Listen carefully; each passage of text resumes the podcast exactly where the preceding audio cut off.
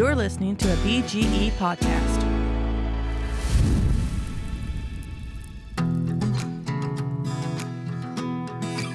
My name is Chris Peltz, and this is my story.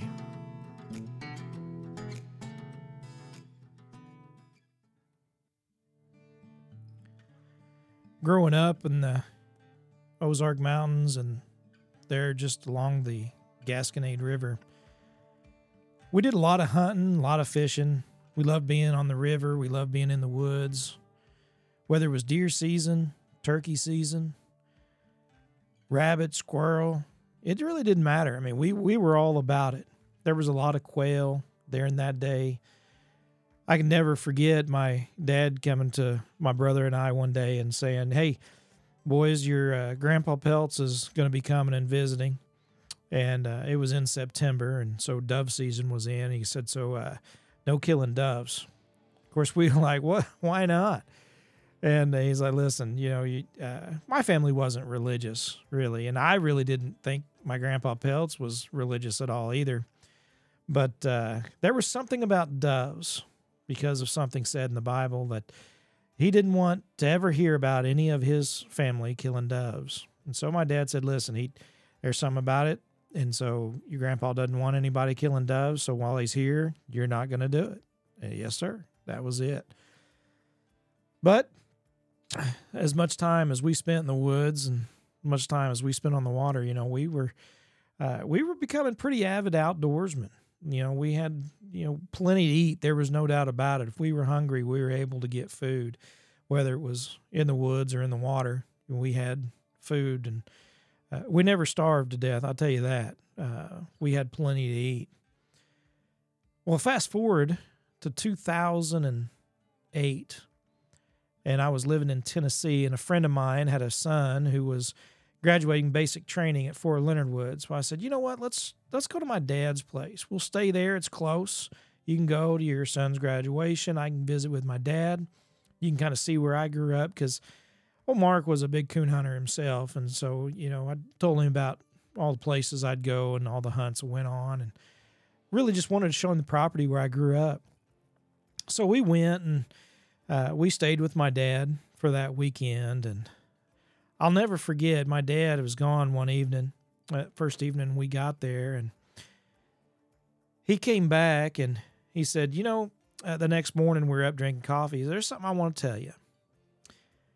Heard a story last night that I I think you're really going to enjoy."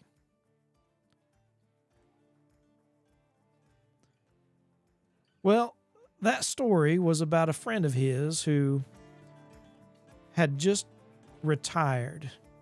Dad was at his retirement party the night before. And while he was there, he came up to my dad and he said, Now that I'm retired, everything's said and done. He goes, I, I want to tell you a story about something that happened back in the 80s. Back in the 80s, the state of Missouri had implemented a poacher hotline. And there was some stories being told and spread and I received a phone call on that hotline.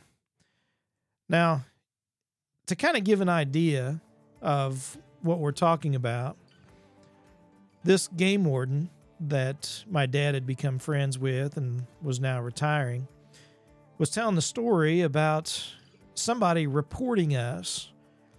Maybe not the first, but one of the very first reports on the Missouri Poaching Hotline telling that uh, there, there's some folks you need to watch out for, you need to be checking out. And so he came down our road and he spent some time watching us. Now, we never knew it. We weren't aware of anything that was taking place. My brother and I, my dad, mom, we just went about our business, working on the farm, hunting, fishing, doing whatever it is we do, completely unaware that this game warden had been told that maybe we aren't doing everything like we should. So he came out and he said he spent several weeks just watching and seeing if he could catch us doing something. And of course, we weren't doing anything wrong. But uh, he finally realized that if we were, he wasn't going to catch us. And so he went on to follow after other leads and go after folks that he knew were doing something wrong. But it's interesting when you think about that kind of situation, that kind of story. Here we were living our lives and out in a remote area, out in the middle of nowhere. I mean, you know, we're talking, you know, a, a couple of miles away from a paved road and working the farm, fishing, hunting, doing whatever it is we do, and just our everyday lives.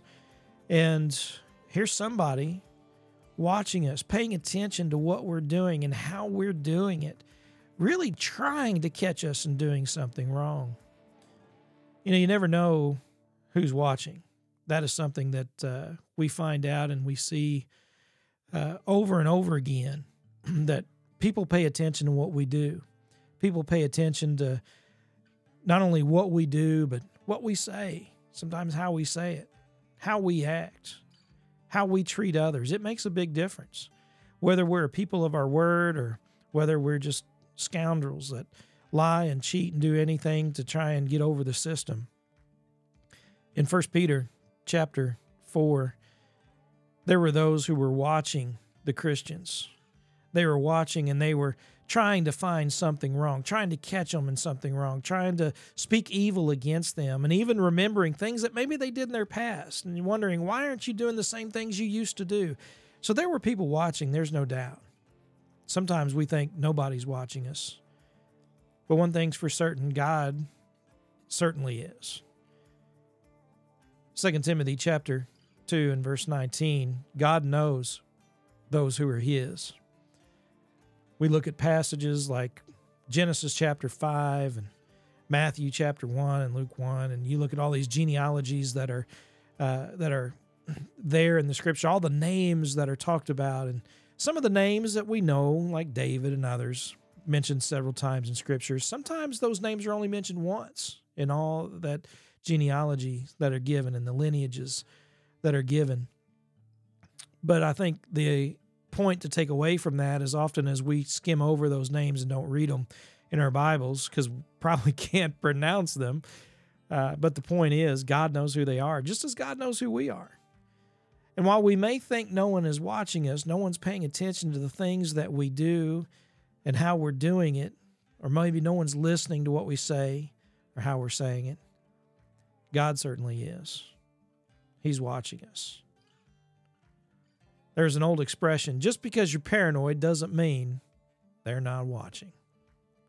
Boy, isn't that true?